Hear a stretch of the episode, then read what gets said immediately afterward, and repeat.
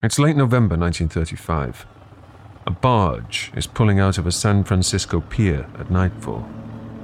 Handcuffed and shivering in a government-issue shirt, a man sits on a wooden bench bolted to the deck. Beside him, a grim-faced guard holds a machine gun. The man has been in the prison system since he was thirteen. Juvenile to begin with, then state prison.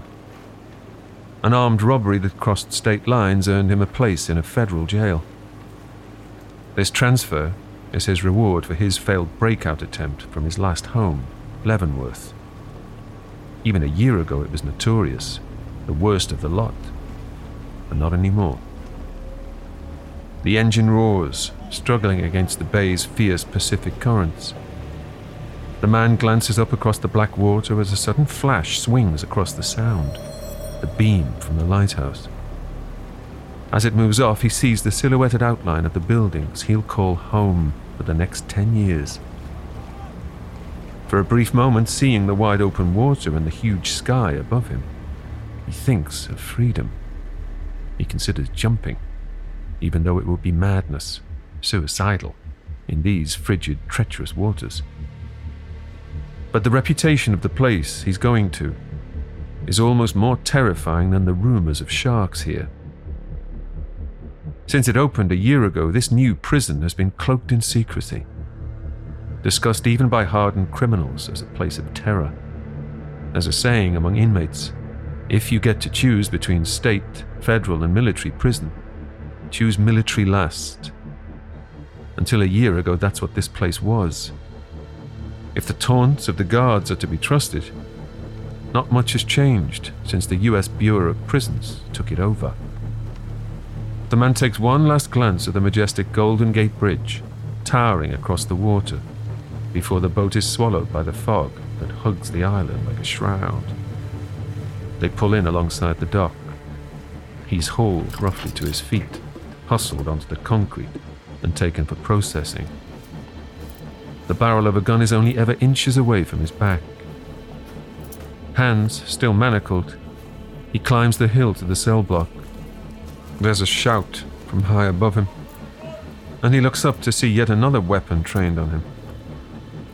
Circling the prison complex on the top of the island is a steel catwalk connecting its six imposing towers, manned twenty-four hours a day, seven days a week, by guards trained in firearms and jiu-jitsu. Inside the building, he's relieved of his name and given the number that he'll respond to for the next decade, A Z one eight one. And then he's strip-searched, handed a bundle of rough clothes, and booked in.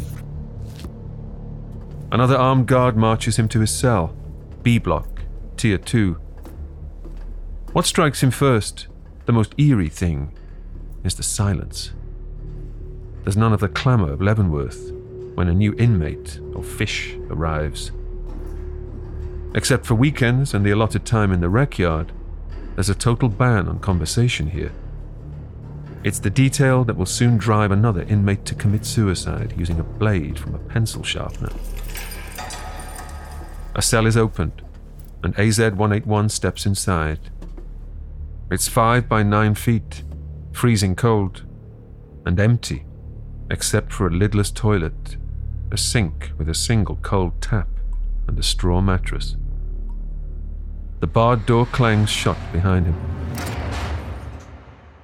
Welcome to Alcatraz, the guard says. From nineteen thirty-four to nineteen sixty-three, U S Penitentiary Alcatraz is the most feared institution in the American penal system. Over its twenty-nine years, more than fifteen hundred prisoners passed through its gates. But it's reserved for only the most incorrigible, the most dangerous of felons, men who can't be contained by any other prison, however tough. Its roll call includes America's truly notorious men, Machine Gun Kelly, Al Capone, and Robert Stroud, the Birdman of Alcatraz. But the reality of life inside is protected by a code of silence. The less the world knows about Alcatraz, the more they will fear it. And that's exactly how the authorities want it. An escape-proof prison where no amount of fame or ill-gotten riches will help you. Patrolled by guards invulnerable to bribery. A cautionary tale, a deterrent to the perpetrators of the worst crimes in the U S. Its infamy catches the imagination of the United States and indeed the rest of the world. Even long after its closure, countless books, films, and T V shows document and speculate about this, the most famous prison in the world. But what is life really like inside? Who are the people that live there, in and outside the walls? Why, a decade after it opened, is it bombarded with grenades by the very people tasked with maintaining it? And in nineteen sixty-two, how did three men pull off the most sophisticated and audacious prison escape in U S history? I'm Paul McGann, and this is a short history of Alcatraz.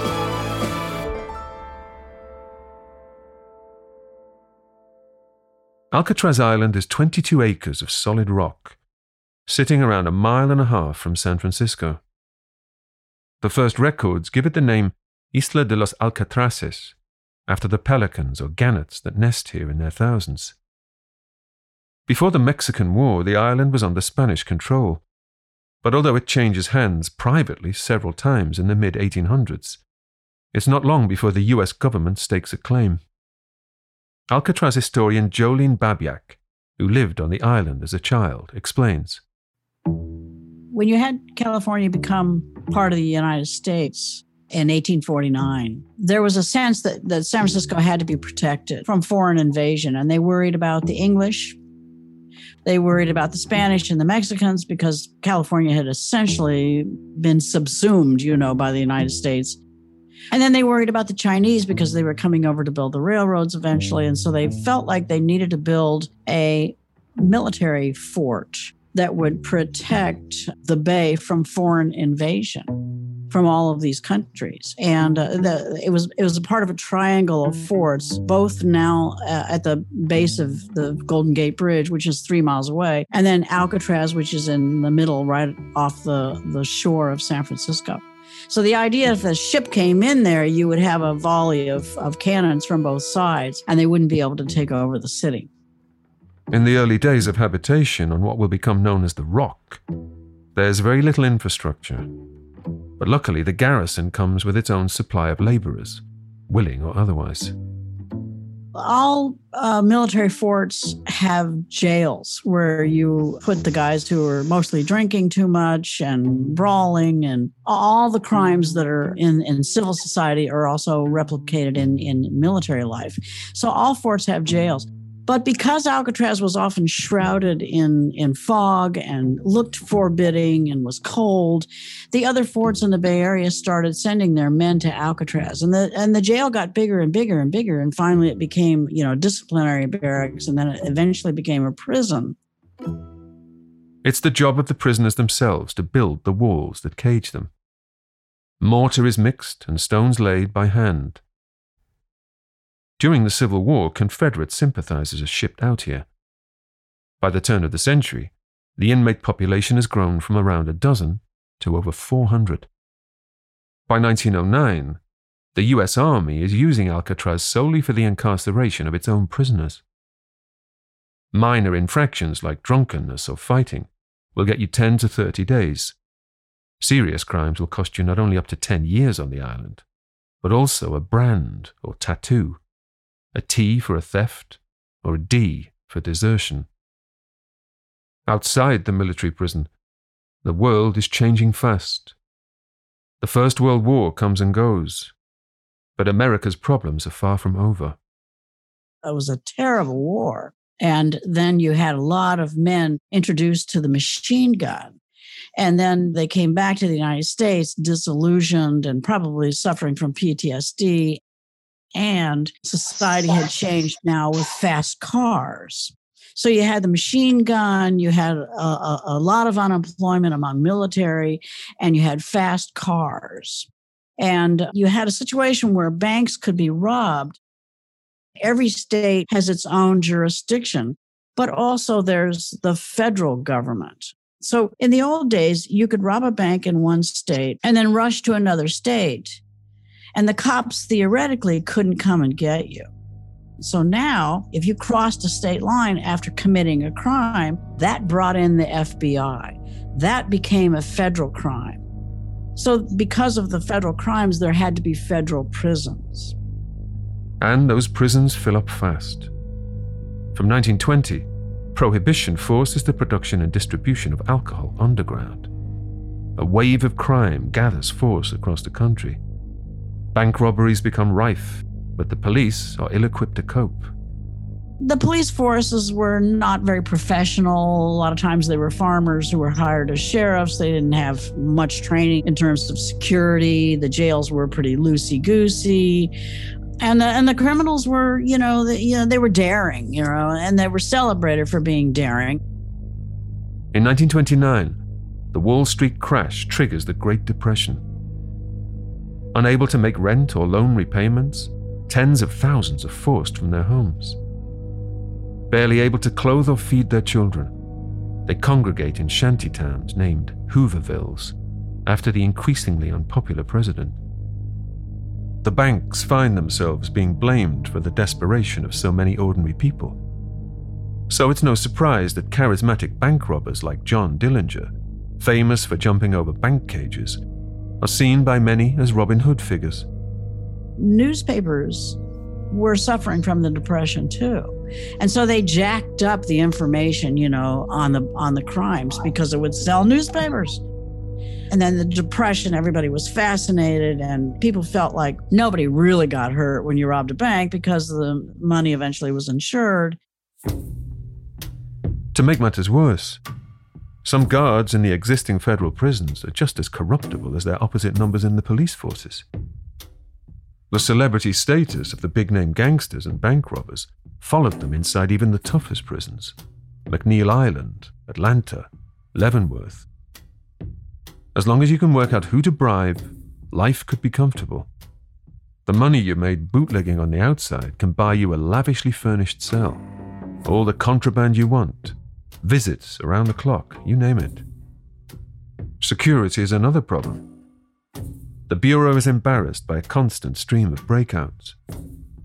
After a while, these stories of sleaze and ineptitude make their way to the ears of the director of the Bureau of Investigations, later to become the F B I. It was J. Edgar Hoover. It was all tied up with J. Edgar Hoover. A fascinating character, probably somewhat of a psychopathic personality disorder. Very dangerous, even to ordinary people. People were tremendously afraid of him. He had files on presidents, and he basically did a lot of good, but was uh, a, an extremely dangerous guy in, in lots of ways. Hoover sends undercover officers into federal prisons and uncovers systematic corruption. What's needed, he believes, is another level, a higher category. Something beyond the influence of the celebrity gangster. Something to act as a deterrent to the incorrigibles, the escape artists, to strike fear into the hearts of even the worst criminals. Luckily for him, Alcatraz is looking for a new owner.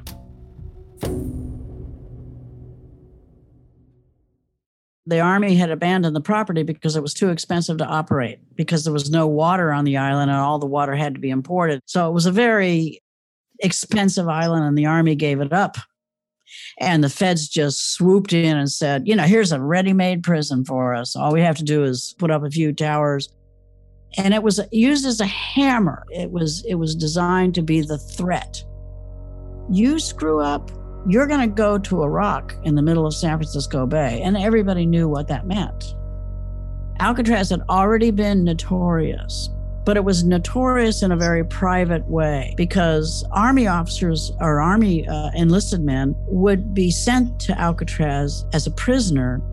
And it was cold. Uh, the buildings were heated by fireplace, which is very inefficient. Showers, or there were no showers. You took baths in cold salt water. I mean, the conditions there for most of the years were terrible. All of those men went home and they told their wives and they told their mothers and they told their families about that devil rock, how horrible the conditions were. Hoover was such an oversized personality that kind of what he said got done. So in a subterranean way, there was a lot of knowledge about Alcatraz, but it became an overnight sensation when it was designated as a federal prison in nineteen thirty-three and thirty-four. However, when news breaks that Alcatraz will transition from military to federal control, public opposition is fierce. The locals are all too aware that so far, Alcatraz has hardly been the escape-proof institution Hoover is promising. Over the years, military prisoners staged dozens of breakouts. Though most would-be escapees drowned, seventeen men were never seen again. Now young women from a San Francisco club swim to the island and back in under two hours, just to prove it can be done. The citizens look out to the island from Fisherman's Wharf and see platforms being erected. On a clear day, they can make out armed officers patrolling them. They can hear the sirens being tested. But beyond that, no one really knows what's happening inside the walls. Already, the myth of Alcatraz is starting to take shape. As a child on Alcatraz Island in the mid nineteen fifties, Jolene Babyak watches on as her father, an administrator of the jail, becomes associate warden. Even when staff from the island meet with the wardens of other prisons, Alcatraz is discussed in hushed tones. There was a shroud of secrecy. Alcatraz was kind of vague. No, people didn't talk about it. When they had meetings, like the superintendent of industries or the associate wardens or the wardens, Alcatraz wasn't talked about very much, not because they were trying to keep it a secret, but because all the rules that applied to other prisons simply didn't apply to Alcatraz. James A. Johnston is hand-selected as the first warden. A deeply religious, strict disciplinarian, he's already made his name with the reform of Folsom and San Quentin prisons, and will stay in his post for the next twelve years. But there's nothing progressive about his philosophy. Where other prisons are intended to rehabilitate, Alcatraz exists only to cut prisoners off from their criminal ties and punish. It's nineteen thirty-four, and the flat iron bars of cell blocks B and C have been upgraded to tubular, tool-proof bars. The segregation cells of D block are good to go. United States Penitentiary Alcatraz is ready to open its doors to its first inmates. I would think it would probably be a, an anxiety-producing trip. It would have gone on for possibly weeks to get there, and you had plenty of time to, to dread it. So people who came to Alcatraz, I've had men tell me that they cried. They were so worried. You know, they were worried about how they were going to be treated. They were worried about the other prisoners, you know. They were not happy, and it was shrouded in mystery to some extent. And so there was a lot of fear involved in coming to the island, and there was dread. A Z one eighty-one has passed a restless first night on B Block. It's six thirty a.m., and the first whistle of the day sounds. He is to place his hands on the bars to be counted. Across the open hallway, a row of bleary-eyed men do the same. In the tiers above and below, it's the same story. After the count, he has minutes to tidy his cell, make his bed, brush his teeth. He works quickly, knowing that the slightest infringement could land him in segregation. Another whistle, and row by row the cells are unlocked. The men emerge dully from their cells, making their way to the mess hall. There's a dark humor in the naming of the prison's sectors. Broadway, where he trudges in line, is the main drag between the cells. The approach to the dining hall beyond is Times Square, overlooked by the gun gallery. Woe betide any prisoner confined to Sunset Strip, otherwise known variously as D Block or the Segregation Unit. At its far end are the dreaded dark cells for solitary confinement. The dining hall, where he sits now without speaking a word, is known simply as the gas chamber. Glancing up, he sees why. Rows of tear gas canisters hang from the ceiling. ready for remote and simultaneous detonation if a guard gives the order. Another count, and the inmate heads out for morning duties. A Z one eighty-one lines up for the imposing gateway of the snitch box, or metal detector, one of the first of its kind, before following the group he's been assigned to work for at the docks. The task here is to unload drinking water and supplies from the boats that cross from the pier in San Francisco a dozen times a day. It's backbreaking work. There's another man on the same detail who he vaguely recognizes, but he keeps his head down, doesn't say a word. He hears a sound he hasn't heard in years and looks up to place it. High above him, almost out of sight, are a group of children. Families live here, so that the guards can be on call. But seeing these boys and girls darting around the nasturtium-tufted rocks gives him pause. These other residents have almost normal lives here. There are clubs, a bowling alley, Halloween and Thanksgiving parties. Even though he knows it's impossible, he finds himself desperate again for freedom, for escape. Back in the mess hall for lunch, he sees the familiar face again and makes the connection. He's now sharing a cell block with Machine Gun Kelly. Alcatraz is home to many legendary criminals over the years, but George Kelly Barnes, Machine Gun Kelly, is among the first groups of federal prisoners. He stays on the rock for seventeen years. Despite his fearsome reputation outside, the regime here beats him quickly into submission. He becomes the altar boy, before finally being transferred back to Leavenworth Prison, where he dies four years later. But even more famous is public enemy number one, Alphonse Gabriel Capone, Big Al, Scarface, mastermind of the Saint Valentine's Day Massacre, ruthless boss of the infamous Chicago outfit. The other thing is that if you were famous and in a federal prison, you were probably going to go to Alcatraz. That fame would generate a stiffer sentencing.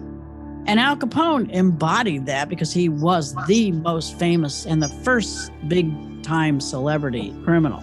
There had been other celebrity criminals, but he he became just the hugest guy.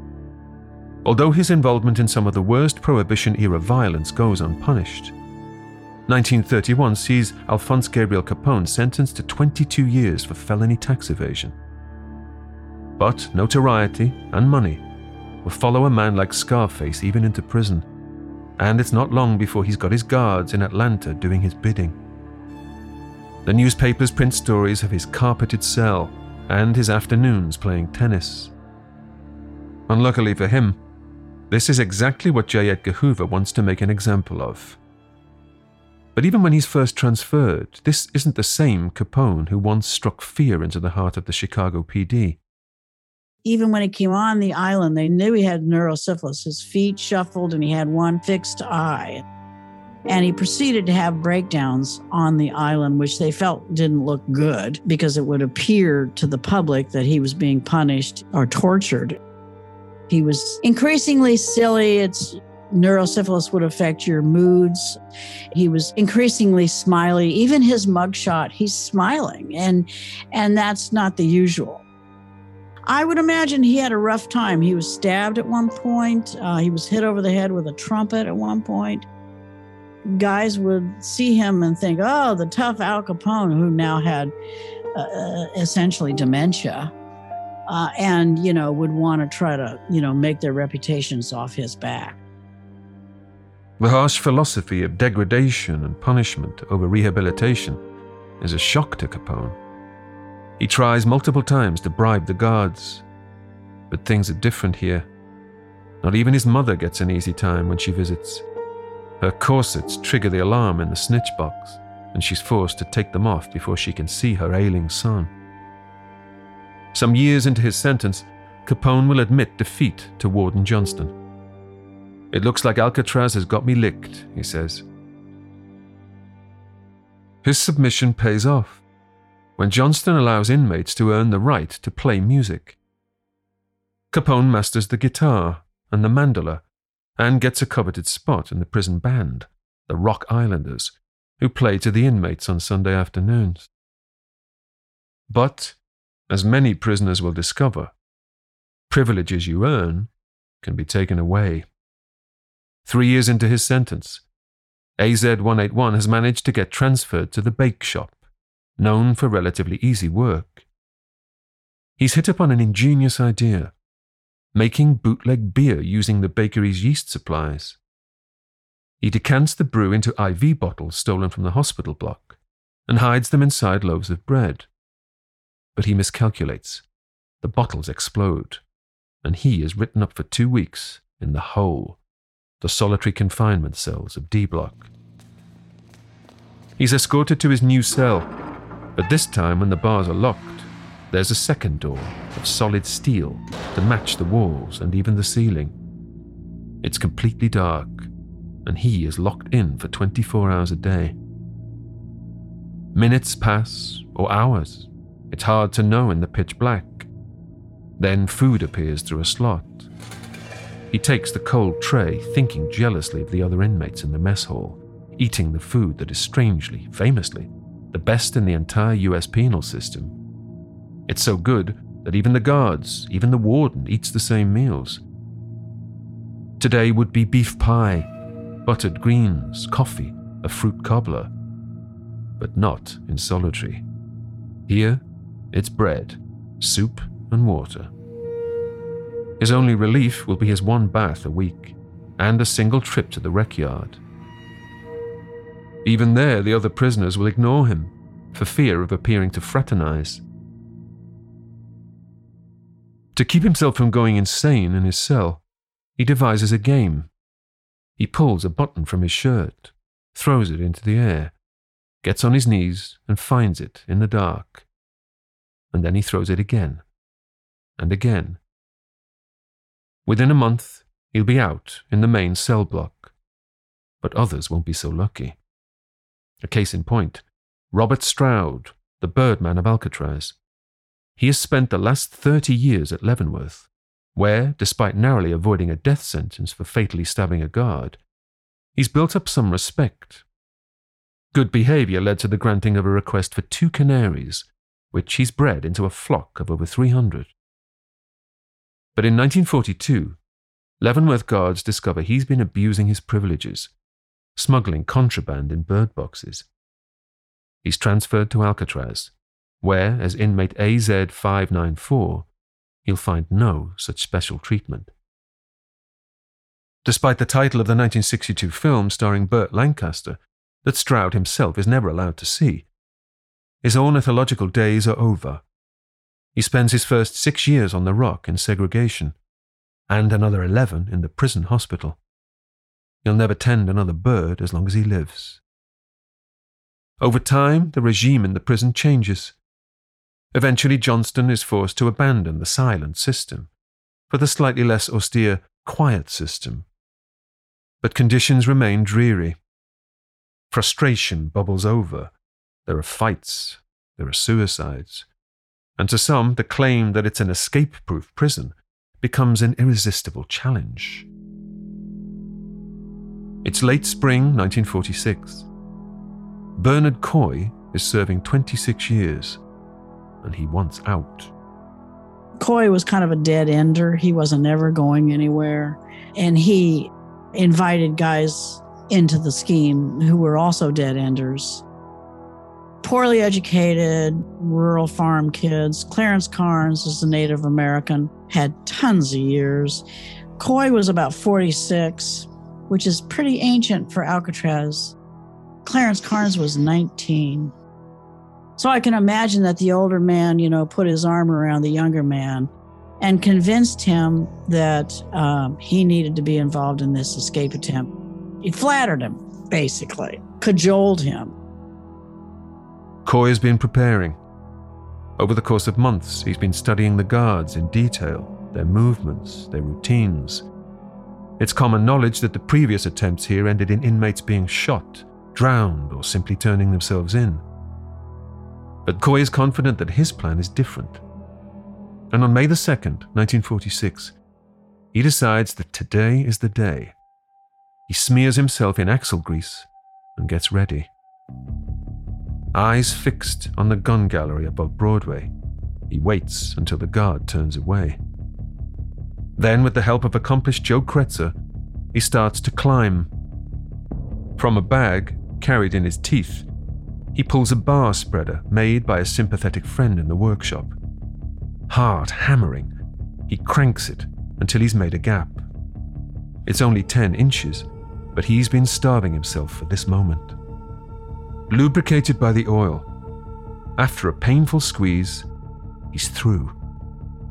He helps himself to a riot club, then heads to the armory and crouches. At his signal, his accomplices create a disturbance, luring the guard out. When the door is opened, Coy explodes into action, brutally bludgeoning the guard and strangling him unconscious with his own tie. Now fully armed, Coy passes weapons to his accomplices. Together they take nine guards hostage, locking them into two cells. Coy relieves one of them of his uniform, while Kretzer and Carnes search the others for the key to the yard. A quick-thinking guard hides his key in the cell's toilet, where the increasingly frustrated inmates take more prisoners. Time ticks on, and there's still no coordinated response from the officers. There were no radios in those days. People didn't have walkie-talkies, as shocking as that seems. So there was no way to communicate on that island. The warden was now seventy years old, which today wouldn't be considered all that old, but in those days, ancient. He should have been gone. And he had no battle experience, and suddenly he was in a war, literally, uh, and prisoners had guns. And so they were untrained. They really didn't know how to solve this problem. When eventually the alarm is raised, the siren is so loud that it can be heard on the mainland. Inside, Coy and his gang realize that they're unable to get out into the yard without a key. With hope dwindling and panic rising, the gang fire into the cells containing the hostages. The Battle of Alcatraz is now fully underway.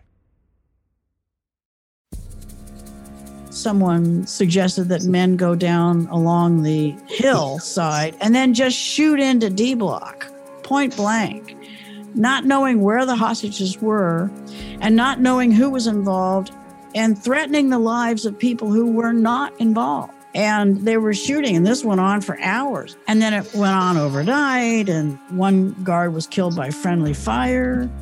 They didn't get to rescue the hostages until almost midnight, and, and many of them had been bleeding all afternoon, all evening, some of them with very serious injuries. One guy was shot in the face. Marines arrive and unleash volley after volley of gunfire, grenades, and tear gas. The entire cell block fills with smoke, and water pipes burst. Outside, boatloads of reporters and photographers try to land to cover the story of the year. They're turned away in no uncertain terms.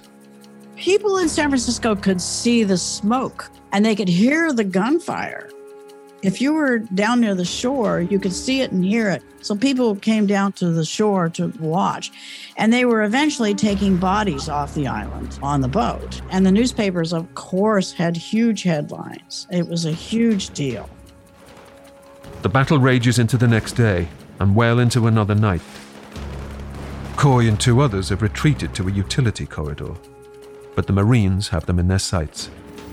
They drill holes into the ceiling above them and lower yet more grenades before detonating them. Dozens of other prisoners are deafened, concussed, and caught in the crossfire. Even though most have nothing to do with the breakout, they know that attempting to surrender is likely to see them shot, so they hide in their cells, barricading themselves behind mattresses soaked in the freezing cold water that's now flooding the whole block.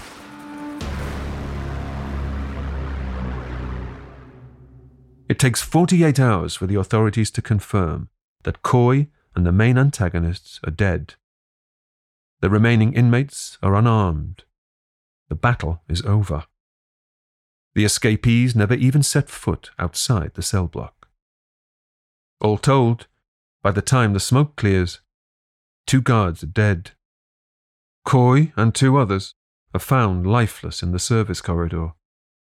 More than a dozen officers and many prisoners are injured. For their part in the attempt, two more inmates will later die, side by side, in the San Quentin gas chamber. One of these men, Sam Shockley, had a mental age of only eight years. During his trial, he was unable to recall all but the most basic details about his involvement.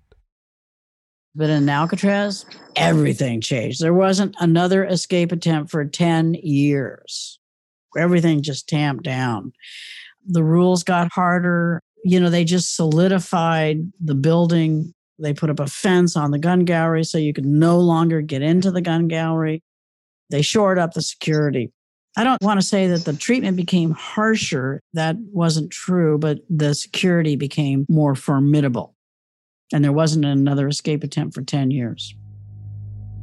A new kind of normality returns. But whatever flickers of camaraderie had previously existed between guards and inmates has disappeared. Prisoners keep to themselves. They're afraid of the consequences of fraternizing with anyone who might later be identified as a troublemaker.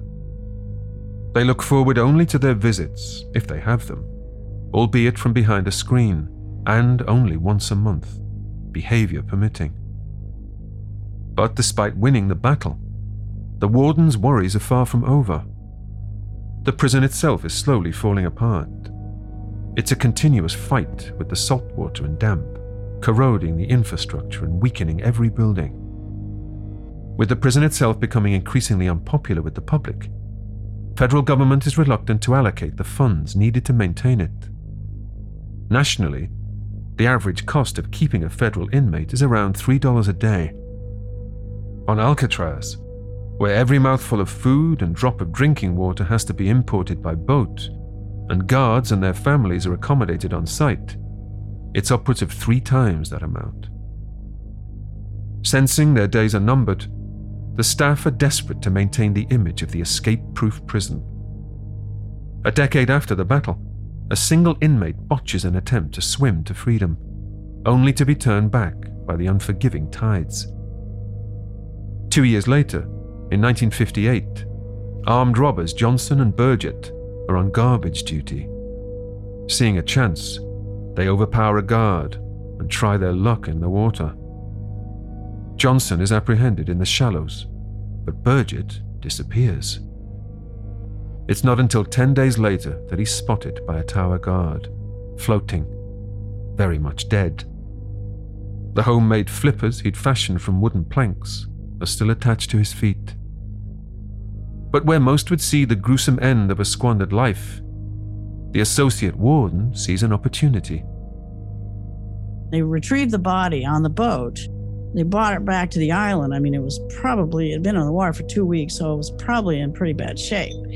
And the associate warden at the time wanted to parade the body through the cell house. Yes, indeed. They wanted to carry the body down Broadway. That associate warden was there when I was seven. I know who he was. They wanted to prove to the prisoners that he didn't make it. Because, you know, even in that escape attempt, the feeling was they were cheering. Everybody wanted the prisoners to make it. All the prisoners wanted them to make it because they wanted to break that escape-proof myth. Little did the prisoners know that in less than four years' time, Alcatraz will see an event that will become more legendary than all its previous breakout attempts put together. It's nineteen sixty-two. And the world is changing fast. John F. Kennedy has taken the reins of the White House. The space race is underway. The civil rights movement is gaining ground. thirty-four-year-old Frank Morris knows all about the desire for freedom, though his is of a more physical kind. Convicted of his first offense at thirteen, Morris is well versed in the prison system. He's also intimidatingly clever, which has caused problems for his jailers at Louisiana, from where he escaped during a ten-year sentence for armed robbery. He was on the run for a year before he was caught midway through a burglary. This time, he's been sent to the Rock. He arrives to discover that, as luck would have it, his cell is near to that of Alan West, whom he already knows from a Florida state prison. Not long afterwards, brothers Clarence and John Anglin arrive. All four men have histories of escape attempts. That's how they've ended up here. But it's only Morris who's ever been successful. Frank Morris was a very bright guy who tried to escape from other institutions, mostly juvie. And the Anglin brothers, who were sort of doofuses, they were, I'm sorry about the Anglins, poorly educated, thought they were big time. For a couple of years, they keep their heads down, do their time. But slowly, the men start to talk. Between them, they're sure they can pull something off. Something successful. Something spectacular. And so, in nineteen sixty-two, masterminded by Morris, the four men get to work. Painstakingly, intricately, they set the stage for the most sophisticated breakout in U S history. Every night for months, from five thirty to lights out at nine p.m., the four men take it in turns to dig out the aging cement, holding the vents in place to the backs of the cells. Spoons take too long, so Morris steals and modifies a motor from a vacuum cleaner to create a makeshift drill. The men utilize the noise of their fellow inmates' after-dinner music practice to mask the sound. They replace the real vents with dummy covers, made from the wooden bases of the inmates' communal tobacco boxes. Next, they start work on the route out. Placing each hand and foot with infinite care, they climb between the inner and outer cell house walls.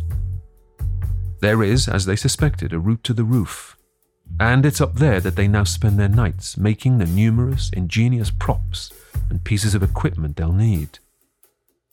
Fifty prison-issue raincoats are repurposed to become life vests and one fourteen-foot raft, using a design from an issue of Popular Mechanics. The seams are sealed using steam from the hot water pipes. But arguably the most inventive items are papier-mâché heads, complete with hair and eyebrows, made from cuttings in the barbershop floor. The Anglins are so proud of theirs that they give them names, Oscar and Oink. The heads are used as decoys for the nightly counts, both when the preparations are underway and on the night itself. It's June the eleventh, nineteen sixty-two. Earlier in the week, Morris discussed the tide times with another inmate. He's identified a window of only an hour that gives them what they need: favorable currents and darkness. They're ready, and tonight their opportunity has arrived. All four men position their dummy heads in their beds and rumple the blankets just so to create the illusion of a sleeping man. The signal is given, and the fake vent covers are removed. Morris and both Anglin brothers are out of the cells, but West finds that the replacement concrete he's used to hide the damage around the real vent has in fact hardened. He's stuck. The others have no choice but to leave without him. Inch by silent inch, Morris and the Anglins climb their trusted route to the roof. Later, guards will admit that a crash was heard at around ten thirty. It's assumed this was the grate swinging open, but the noise is shrugged off and forgotten. After all, the nine thirty count at lights out showed all the inmates were safely in bed. Carrying their precious equipment, the three climb down from the roof. They creep out onto the rocks of the North Shore, a carefully chosen blind spot near the power plant. It's a clear night.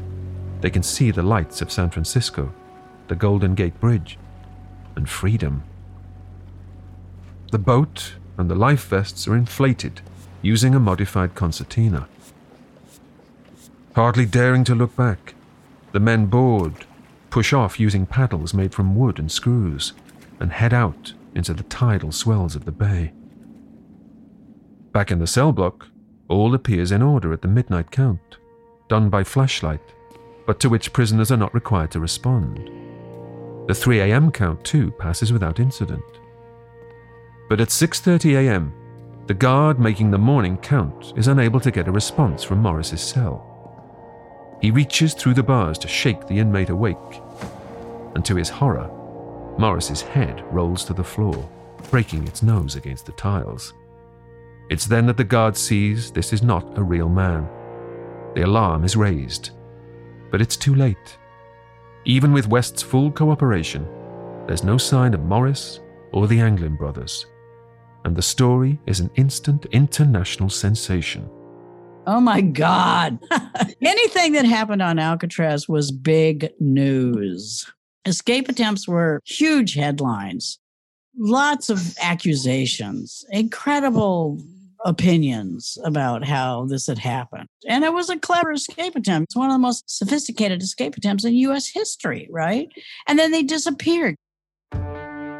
It's initially assumed the men attempted to merely swim to freedom, a feat Warden Blackwell insists would have been doomed to failure. But he is immediately proven wrong.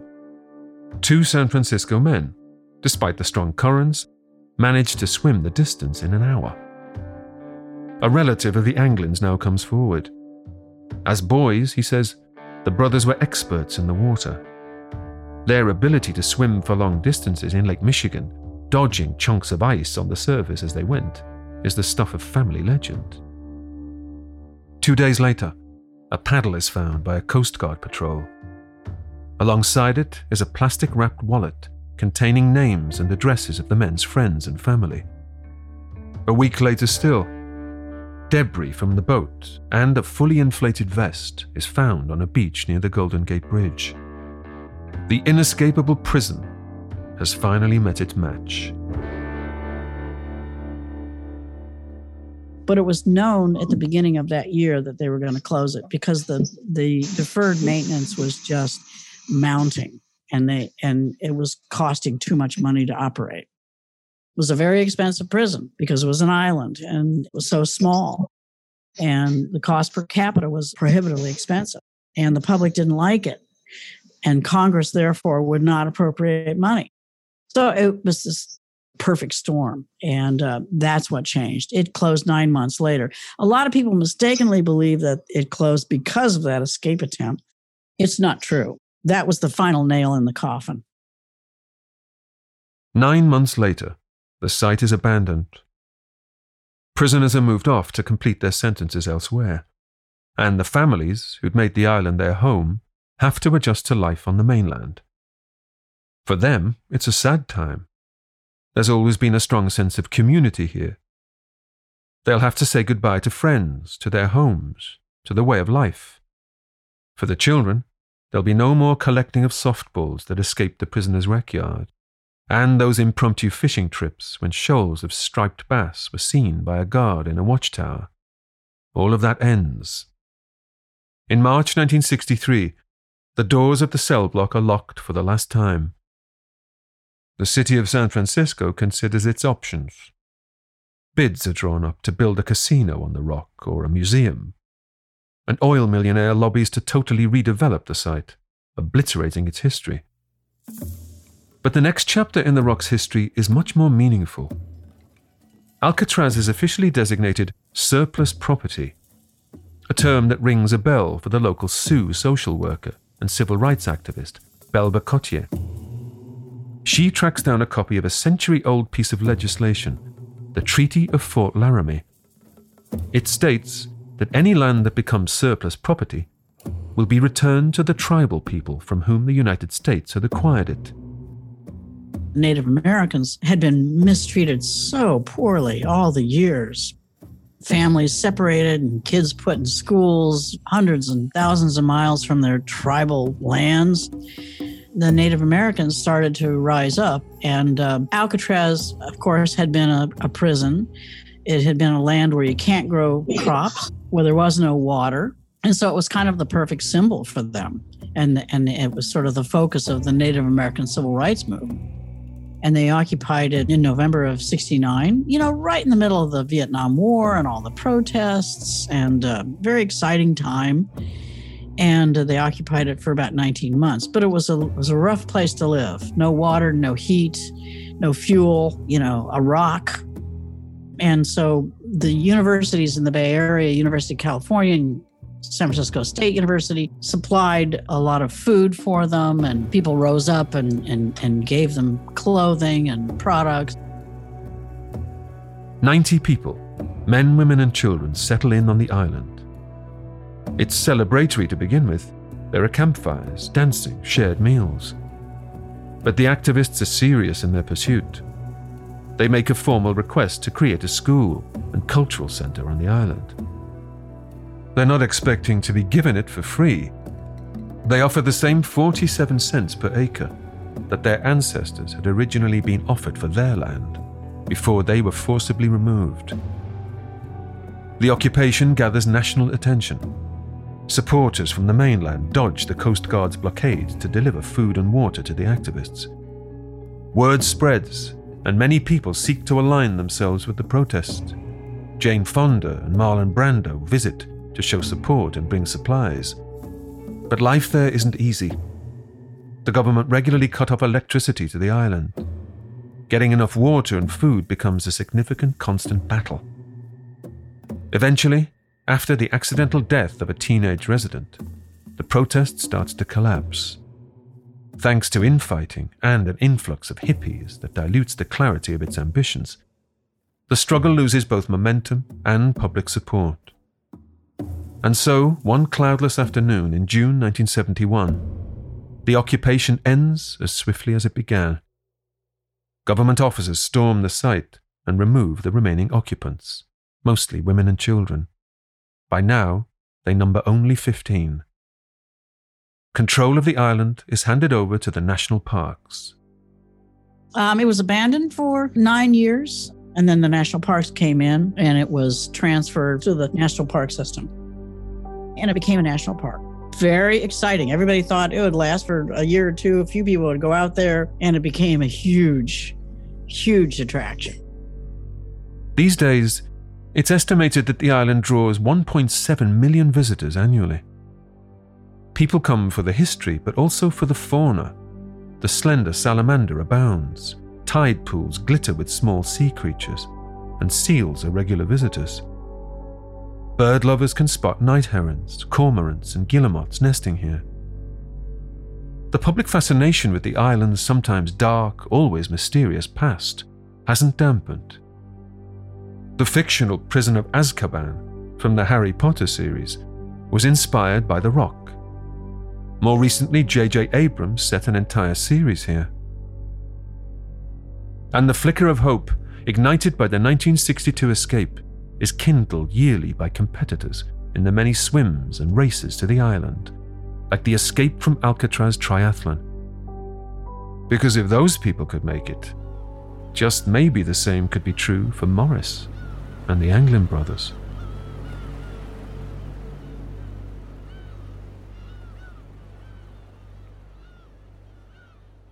Next time on Short History Of, we'll bring you a short history of Rosa Parks. Rosa Parks grew up with a very clear understanding that she was not less than white people, even though the system of Jim Crow was designed to make African Americans feel like they were less than and to treat them less than and make them second class, not even citizens, but just second class. Rosa Parks never bought into that. That's next time on Short History Of. Follow us on Twitter for updates. Tweet us with suggestions for Short History Of topics. If there's a story you think we should cover in the show, write to us with your suggestion.